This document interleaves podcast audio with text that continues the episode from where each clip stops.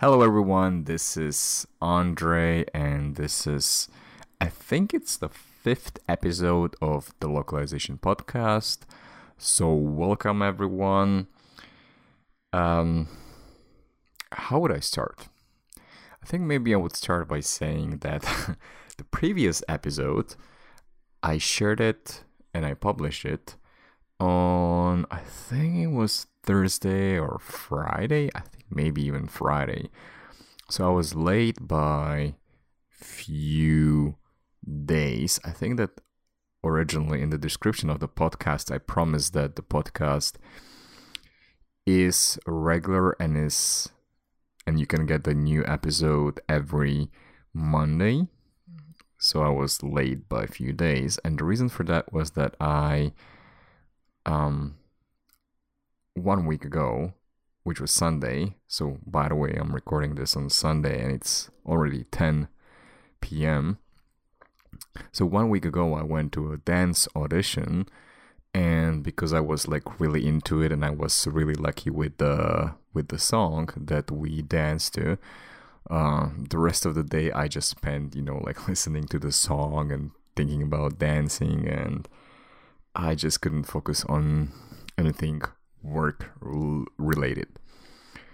And then Monday, Tuesday, Wednesday, I just uh try to be a bit more social, and I uh went out with my colleagues on two different days. So again, I kind of discovered for myself that I am very bad at mixing these three things that I have to juggle, which is kind of like dancing, um, relationships, and work, or cr- just creating content. So when I start doing something, I find it like very difficult to switch to the other thing with full focus. Um, so yeah, I was late uh, with the release, and now I'm trying to get back Uh, to schedule, and maybe I'll switch the weekly release to Tuesday. Um, I think I still remember that when I was checking like what are the best days to post on LinkedIn, which I think is still the main uh, platform where I should be sharing the podcast. And I think uh, that in that article, Uh, it was said that Tuesday, Wednesday, and Thursday are usually the best during the lunch period. So I assume that Monday is not the right one because people are probably recovering from the weekend, or they have too much work, and on Friday they're like a bit more lazier, so they don't have uh, that much interest in going to LinkedIn. So I think I'll try to do the next post on Tuesday, which should give me enough time since it's Sunday, and if I finish this one today, hopefully I'll do the editing as well. So tomorrow I'll prepare the the quick copy, and on Tuesday uh, I can release it, and then hopefully continue with my regular schedule. Although I think I released this, the last one, episode four, I think it was on Friday, and it got like pretty decent amount of views compared to the previous one, which I think was getting the views pretty slowly, but I'm not sure if it's because if it might be related to the to the to the image that I attached to it, because the previous one was sixteen to nine format and this one was a square format, and it was with the new picture, which is like much more positive uh than the previous one, where I was kind of like picking my nose, at, at least according to one of my colleagues. And so that may be a factor as well. Anyway, I don't want to prolong this any further because I think I'm already a little bit warmed up warmed up so let's get right into the content. And for the last week, I think maybe it was is it week thirty-one or week thirty? I think it's probably week thirty-one. So once again, there's not much on Slator. And let me get my notes. Uh, most of the articles, again, once again, had to do with M and A, business, I P Os, investment, stuff like that. So it's pretty boring, but once again, the social media came to the rescue, and there were a lot of interesting pieces shared on social media. But here we go, Slator. I'll just try to go quickly. So the first article was uh, talking about acquisition on the German or Swiss market. I'm not even sure. Uh, but the most important information that I noted down from that article was that there are seven hundred fifty L S Ps in German and Switzerland. So the market is pretty fragmented, and I had no idea about this. Second article was about a company called Lingua Custodia. And this is the one for which I took um, most of the notes. And I learned, again, something new. And this is a company that is specializing in financial machine translation. So pretty much every week we talk about machine translation. And this is the first time that I kind of discovered that there is a company that specializes on a certain industry um when it comes to machine translation. So I didn't know like what what the other companies do, like if they're trying to put all their translations kind of like uh across different un- industries uh and they try to feed the the same model. Maybe that's what Google did, and I think I mentioned this in either the last episode, I think maybe no I think it was two episodes back when I talked about Google's massive multilingual uh, N M T, which is just one model for all languages. So I would assume that they fed all the data that they had. So these guys are probably focusing on financial, not probably, uh, they are doing it. They're focusing on financial translations only, and they're feeding the data into the into the engine. So my question as I was reading this was like, okay, so does it mean that there is like a market for different uh, M T providers? Are they called that way, M T providers? Um, for different for different um, industries, like could there be like a I don't know, medical focused M T? Could there be like a tech focused M T, um, legal focused M T? I don't know.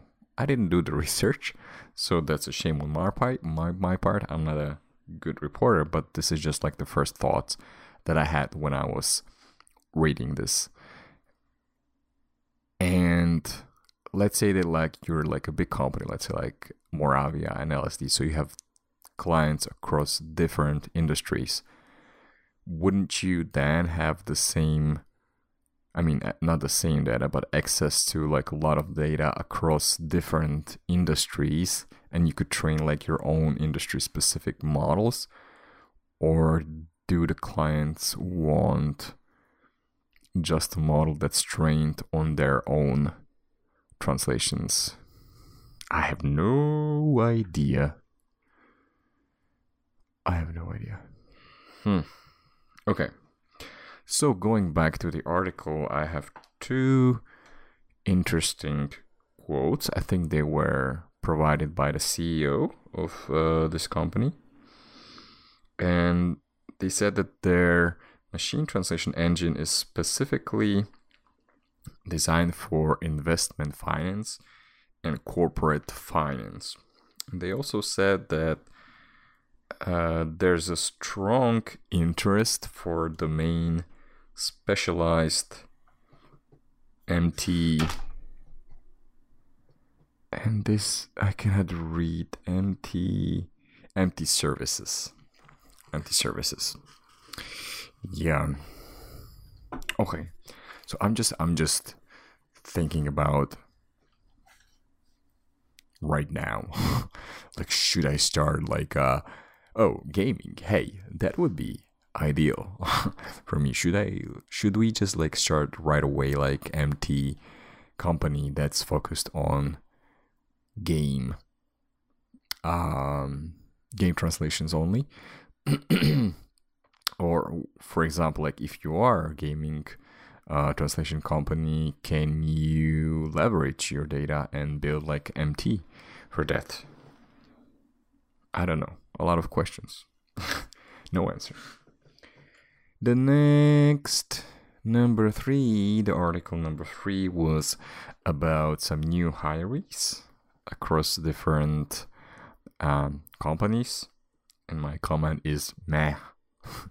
So I don't know what the article is about. Like if these are like new people that were hired into localization coming from different industry, because I know that some of them were uh, would fit that pattern. Um, but they were usually like, um, I don't know, like a director of sales, business development, marketing and stuff like that.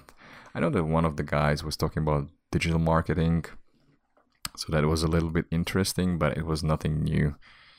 Um, article number four was about Flitto. So I think that's a Korean company that I mentioned probably in the second or third episode. I don't remember anymore. And these guys have, and I remember this very well, these, these guys have kind of like a uh, translation services where you can like request something. But the smart thing about that is that every translation that goes through their platform is then used to uh, train. Well, actually, they're not training uh, their N M T. I think their main business is from reselling uh, the language data to A I and M T companies. And I think the article was about their I P O, so that that is not very important. Article number five. This was about the government awarded contract in U K uh, for language services. I think it was worth around three million U S D or something like that, and it was split Um, Cross nine L S Ps, and that's about it. And the last article, number six, was about a certain merger in Estonia. Okay, that's it. Nothing very interesting, nothing very practical for us. Mm, and maybe I'm thinking like maybe I should just, I'm not sure like if the direction of this podcast is actually correct. Um.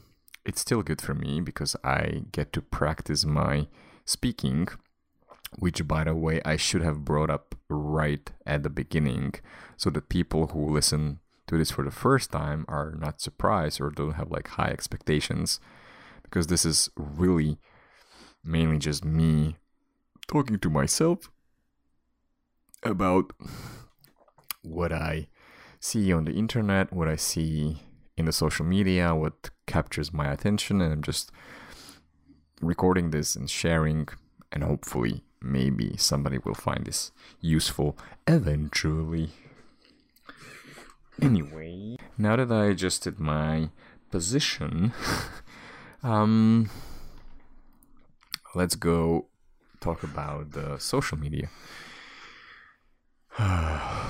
Facebook, again, I mentioned it several times. That one is pretty much that. So there's nothing um, nothing valuable happening there. So I totally skipped it.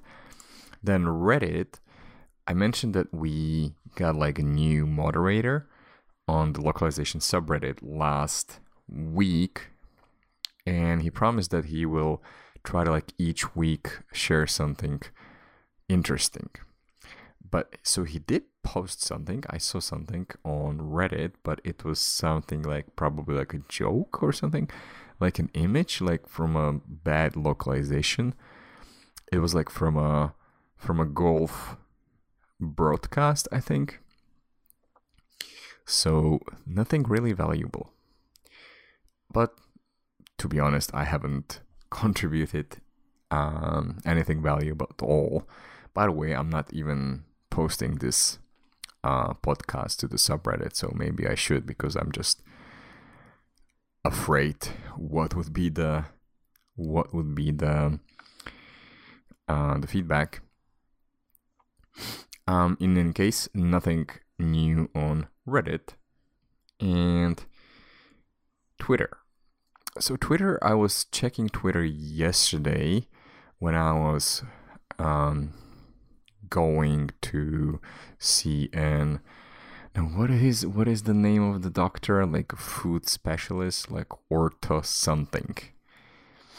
And I was checking the Twitter, so that's and basically I discovered like a new way how I can be more productive on a commute, because every time that I um, every time before I start recording the podcast, I basically go over all the articles on Slator, and I also go through the different uh, social platforms, and I try to go over the localization hashtags, or if there are any groups that I joined, I go through them. And so I do this everything pretty much at once, so I have to see the history of all the posts from the last week. So I think like today took me like one or no almost two hours, I think. So this could be something more practical if I do it like every day, you know, like twenty, thirty minutes. And maybe I would also see those uh, posts in more detail rather than just skimming through them like I do right now. Um. So, so Twitter, there were a couple of things that caught my attention.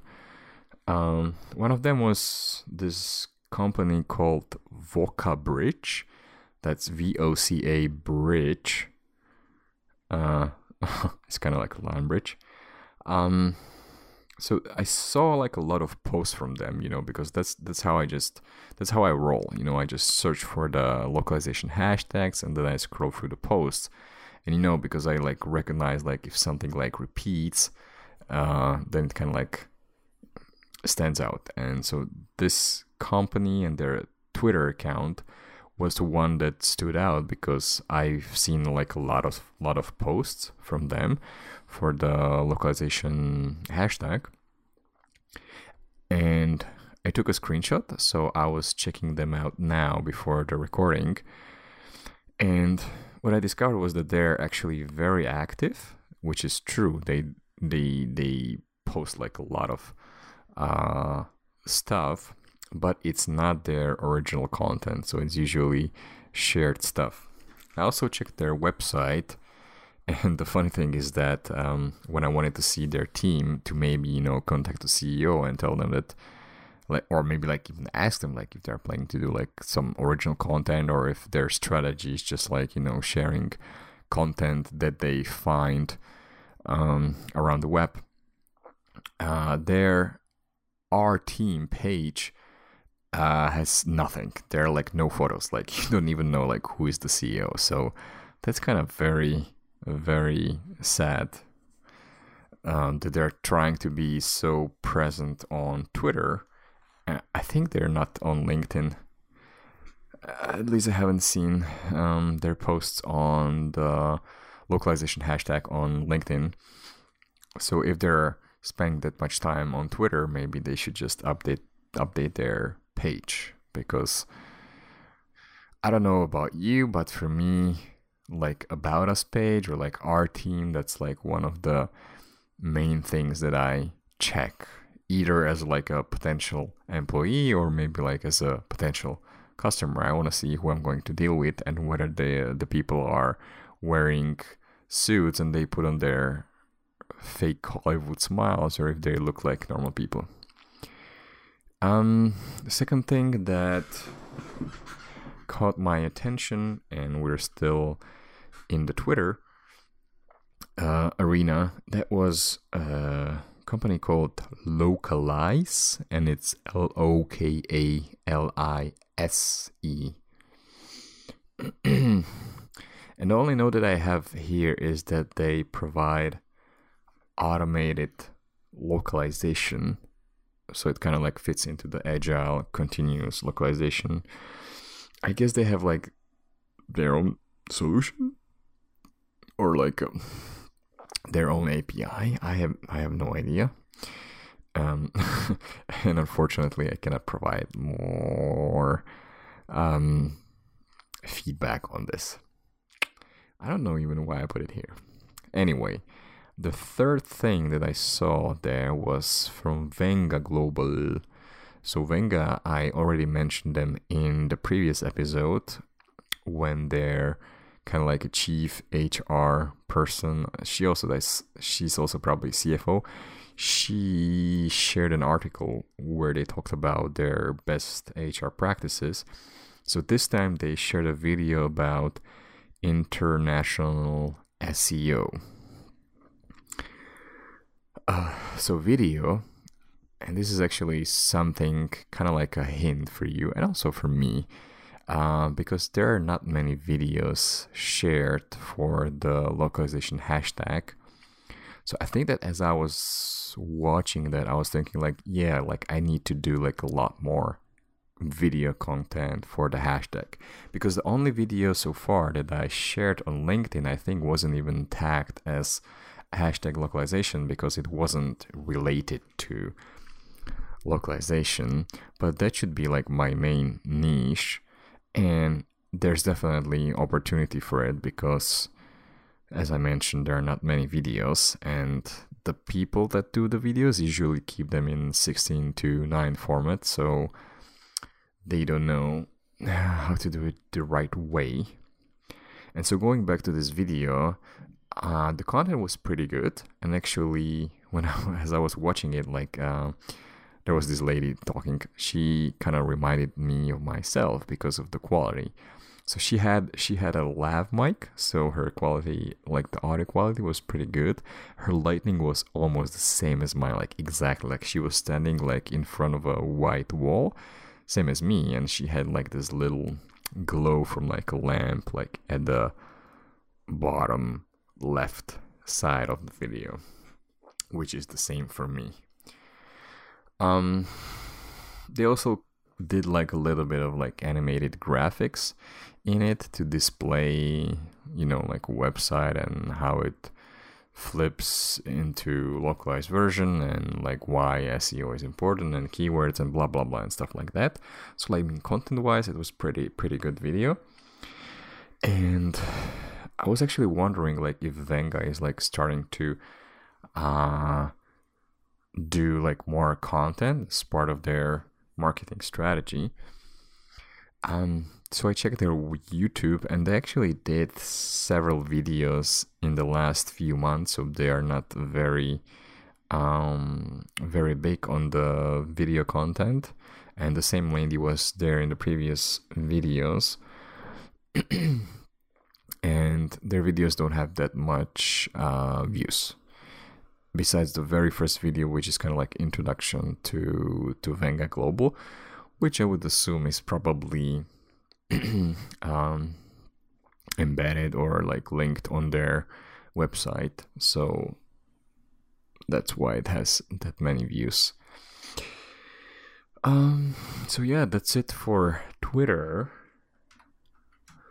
And now finally moving on to LinkedIn, which I was checking just before I started recording this. And there were two interesting things, uh, and actually from two new companies that I haven't seen and mentioned before. So the first one is Testbytes, Testbytes, and they have quite a lot. They have more than eleven thousand followers on LinkedIn. Um, They are not focused on localization only. They are software testing and Q A company, according to their um, LinkedIn profile. Um, but they just made like this one nice infographic about uh, successful game localization testing. and it's very nice. Um, maybe I can just read through it uh, through these tips, although I don't like that I'm just kind of like stealing their content, but hopefully it will be okay if it's just like part of the podcast. So number one, do not wait till the end of development. Localize the features as per completion.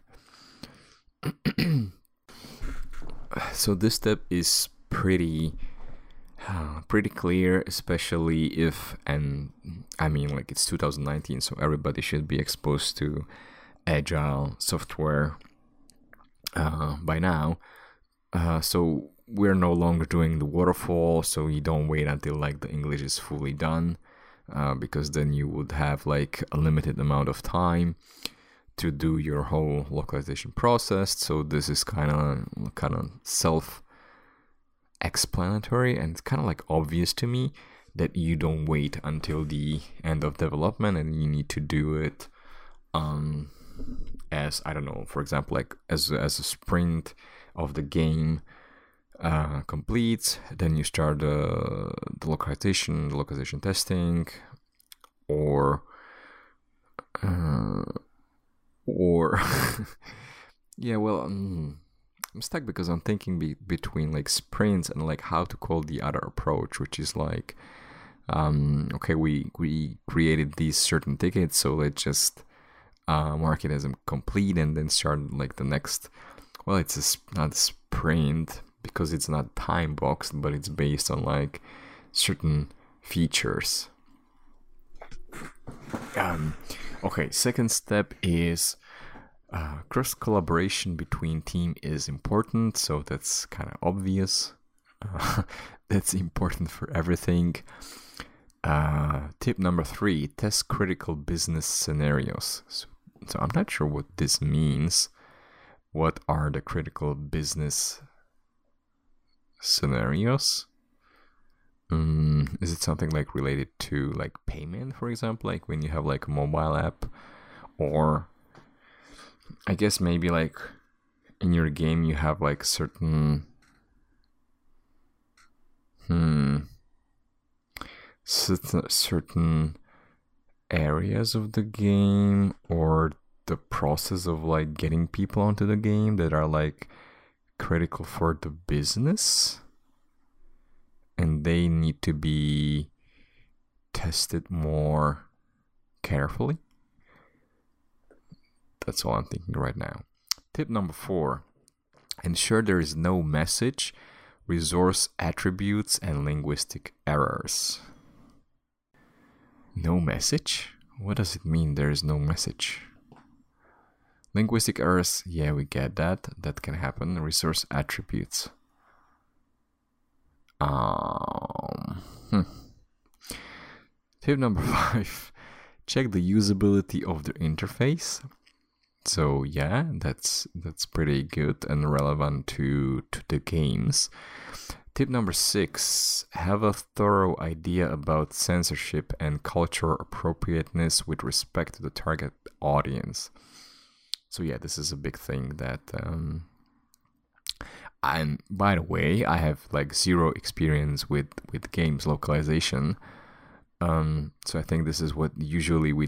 when we talk about like localization, it's like adapting to like cultural, uh, to the local culture, right? But that's like the official, um, official, uh, official description of what localization means. But in practical terms, especially like if you're a project manager, you just like send it to the to the right people and you expect them to do the right job. But maybe with games, there's like a lot more that you need to do when it comes to culturally adapting your game. Step number seven, include native language speakers. All right, that's pretty obvious. Um, so yeah, um, so if you are, if you are interested, I mean, like if you're doing Q A and software testing, not only for games, but in general, these guys seem to put like a lot of great content, like educational, and it's and it's pretty good. Like this is like so far the best uh, content strategy uh, execution that I've seen so far. It's even better than Moravia.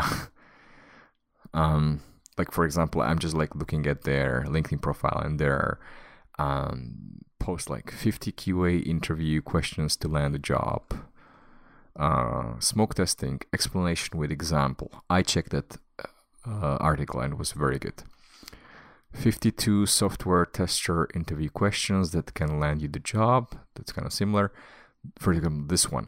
twenty-one best programming movies software testers must watch. That's brilliant. Software testers salary. India, U K, Canada and U S A two thousand nineteen. Very good. So, ugh, I guess no wonder why they have that many followers, because they really do uh, provide great content for free. Um, and okay, I guess that's all I have to say. So, I have one more thing here. And, oh, actually, no. I have two more things. I forgot about the second one because I didn't took a took a because I didn't take a, take a note. So the second thing was, and I discovered this on Twitter, and then I saw it again on LinkedIn. It's from this guy. I hmm, I I added him into my into my network. But now I just totally forgot what his name was. Oh, here it is. Miguel Sepulveda P M P. So he's... Uh, he has his own blog called Yo Localizo. And he does like a lot of... He creates a pretty, very good content uh, about games localization. And this one that caught my attention was, it's not, I wouldn't call it like an infographic. It's kind of like, a, just like an image with like a lot of text. And it says localization strategies for different game genres. So he split, uh, well, it's actually not like a genre. I mean, okay, it could be genre. Um, so he split it into four different game genres: hyper casual games, casual games, midcore games, and hardcore games. And for every type of these games, uh, he says like what is his experience and like what is the uh, requirements for localization. And this was this was pretty pretty nice for me to learn about. To learn about the different, uh, how do we call it, mm, scopes? No, no, like just different localization strategies for um, for different um, different uh, content types or source quality. Would source quality be the right word to say this? Mm, probably no. Um, I'm just confusing. See, now you can see uh, how difficult it is for me to express what I'm actually thinking about. Um, so I will not read everything.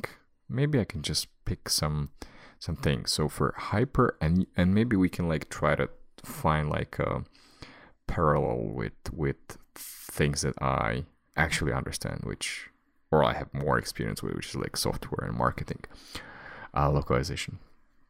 So for hyper casual games, uh, it's mainly about translating uh, U I elements, uh, app store description, keywords, and it's not necessary to have a strong setup of L S P.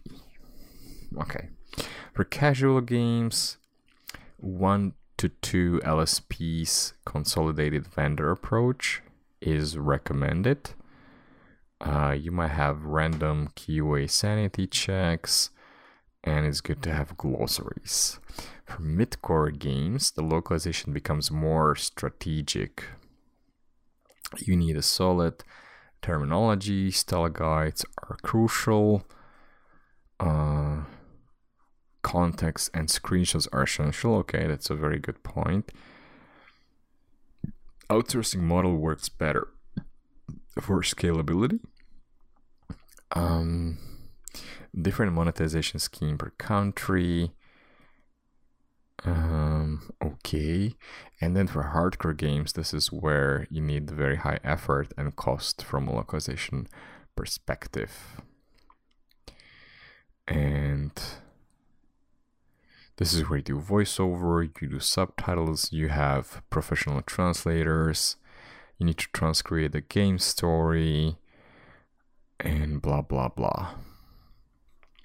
So, yeah, I'm just going to shout out, I think it's called Yo, so spelled Y O L O C A L I Z O, Yo Localizo.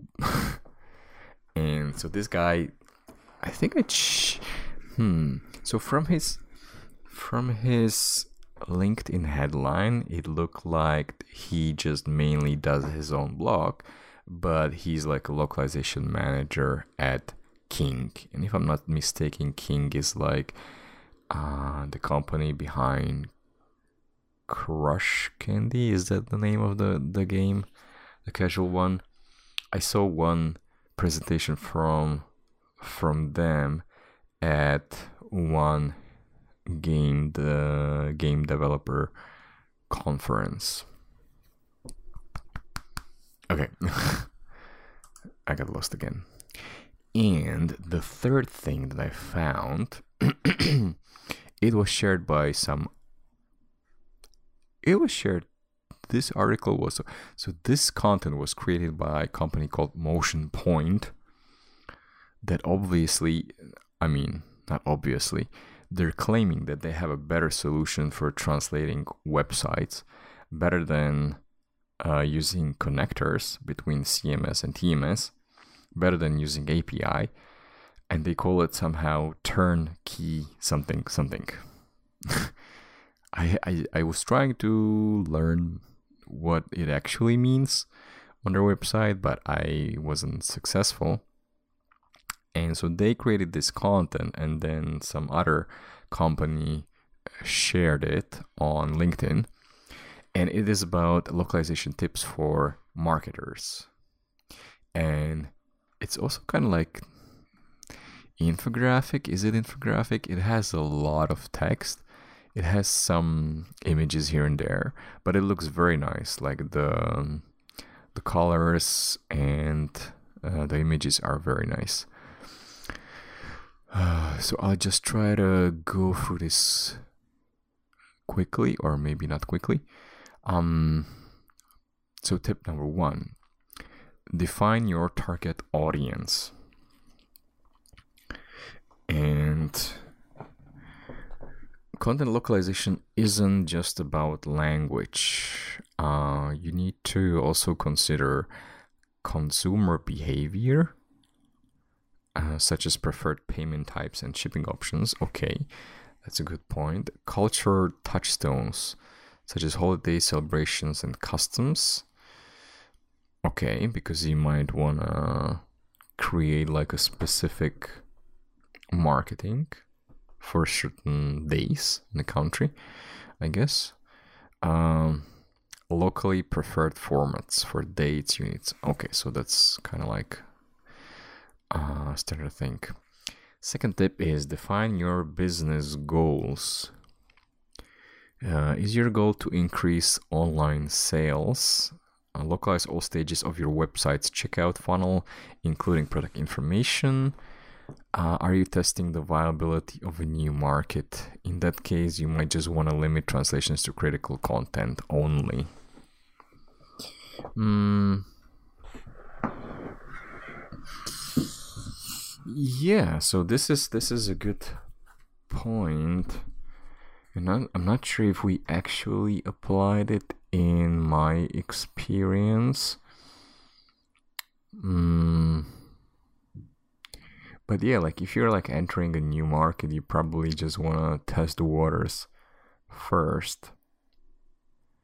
So you might want to reduce the scope for localization and see how the the critical uh, the critical business content uh, does first before you uh, do more.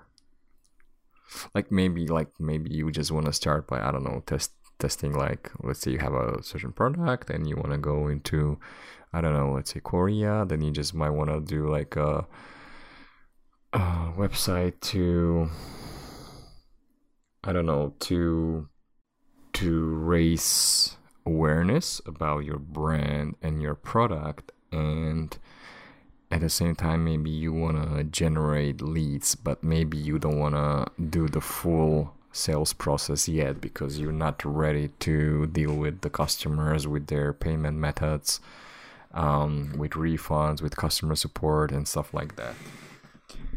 Um, so yeah, that's my take on that. Uh, tip number three, select efficient translation technology. Oh, so this is where this is this is what I mentioned before, that uh, they have this turnkey proxy solution. I'm reading it right now and I have no idea what it means. So they also mentioned C M S connectors, A P Is. Of course, both of them, they say, have some um, disadvantages because, of course, their solution should be the best. And it says that, I'm just going to quote this because this is like their public material. So turnkey proxy solutions eliminate I T effort and fully handle the development, translation, and ongoing operation of the localized website. Practically all effort is removed from your team. Somehow, magically. I don't know how that works, but okay. Uh, tip number four, approve a localized glossary and style guide. And style guide. Um, okay, so uh, that's kind of standard. Choose your translation approach. This is something interesting. So, conventional translation is word-for-word conversion of content from one language to another. But your company's content may require other types of translation, including localization. So this is what I would consider a standard. Um, uh, next level is transcreation. Translating marketing copy may require this creative approach, which captures the spirit of the source material, but may take liberties with word choice for nuance and impact. So yeah, this would be definitely something um, uh, something recommended for like high-level marketing copy. Uh, for example, like taglines or, I don't know, your ad titles, stuff like that. And the third, and the and the and the and the, the next level above transcreation, which I think I have never heard before. It's called transliteration. In some markets, brand or product names should be repackaged in ways that make sense to local customers, such as using wordplay to evoke a brand's aspirational qualities. So I'm not sure how this differentiates from transcreation. Um, but okay, I guess. I guess so. No comments. And the last tip is international S E O considerations. So I kind of talked about this a little bit when I mentioned the, the, the Venga Global video about S E O. So let's see what these guys say. They say we should translate metadata and structured data such as page titles and descriptions. That's pretty obvious. Do not embed translatable text in website images. Wait, what does this mean? Do not embed translatable text Instead, overlay web text across images t- to make it detectable by search engines. Oh, okay. Yes. Hmm. Wait, is this actually practice that's being used? Do they actually mean not to... Oh, wait. Do they actually mean that... Hmm. What, is this a standard practice? Well, the standard practice is that you just create like a text layer, but then when you export it, so so you create a text layer so that it's easier to localize it because you just localize the text layer. But then when you export it, it's still just like an image. So are they suggesting that the text should not be part of the image at all and it should just be kind of like... Uh, positioned over the image, like with C S S. I'm not sure if I have ever seen this in some website. I don't understand this. Hmm. Because like with images, it's usually the alt text that helps search engines know what the image is about, right? Hmm. Okay. And third... recommendation for their international S E O is connect your global properties by cross-linking multilingual websites and offering intuitive language detection technology that helps ensure visitors find the localized experience they're looking for. Um, not sure what that means. Do they mean just like a Um, language selector, or they know like they can detect like from which country you're coming from, so they automatically serve you the website in that particular language? I assume that's what they meant. Um, anyway, so this was from motion point dot com, and I can see right below this article that they have links to more uh, articles which also look very nice. They have very nice graphics. Oh, wow, this one is so nice. This is kind of like a flow chart, not flow chart, like, a, how do you call it? Like the decision one, like, do you need your website? Yes, no, and then you go to the next step. I don't know how it, this is called, like decision, decision something, decision flow chart. I'm going to call it that way. And it's really, really nice. Uh, let me check one more. Oh, it actually changed. Um, oh, this one, Russia. Global snapshot of Russian speakers. Oh, this is so nice. Oh, this this infographic is so beautiful. Yeah. Oh, beautiful. Okay, so that will be it. motion point dot com. Again, check them out. The one before was Testbytes. Uh, check them out as well. These guys do a lot of nice content, and you can learn a lot from it. So that will be it for this week's episode. I guess I'm also, not also, I guess I'm already entering the fifteen minute mark, as I see in my Audacity. So... And what is the time for me? Time for me is ten fifty-seven p.m. And I actually don't want to finish. I really like doing this, but um, I hope that I... Maybe I should... I don't know. Fuck. Um, and also, uh, by the way, I'm not swearing that much as I thought I would be, which is kind of a shame, because I thought that would be my, you know, unique attribute. Uh, but for some reason, I didn't feel the necessity to, to swear a lot, because like not many things piss me off, and I just usually try to pick the the good things. Um. Hmm. Maybe I should be doing like more recordings like this and just talk about stuff that I encounter at work. And by the way, I already had this idea that I just need to dump my ideas. That I should just at least, you know, share them like publicly on social, so that maybe somebody will take an action or something. Anyway, I need to go eat something because I was eating very poorly today. So I will stop the recording right here. I hope you enjoyed this episode.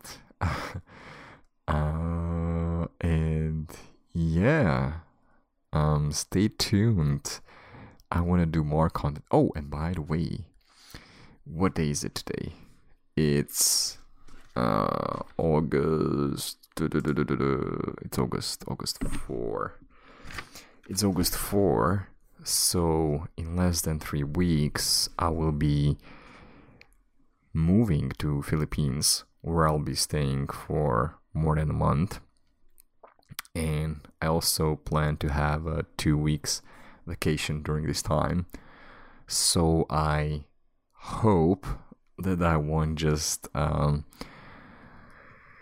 uh, get into full procrastination mode and I'll just be lying on the bed and or just going out. But I want to do a lot more content during those two weeks because I kind of want to test how my life would be if I did content creation and dancing and being more social and going out, um, if that would be my life kind of like twenty-four seven, because I really enjoy uh, doing content, doing videos, editing, just talking, and I like and hope, well, I don't get that much like response from people consuming the content, but I still like the process. And if I got like more, little bit more feedback, um, then it would be even more engaging and rewarding. Um, okay, now I'm just talking bullshit. So I'm going to stop right here. Thank you very much for listening. This was the Localization Podcast, episode number five. Uh, thank you, and I will talk to you in one week. Bye.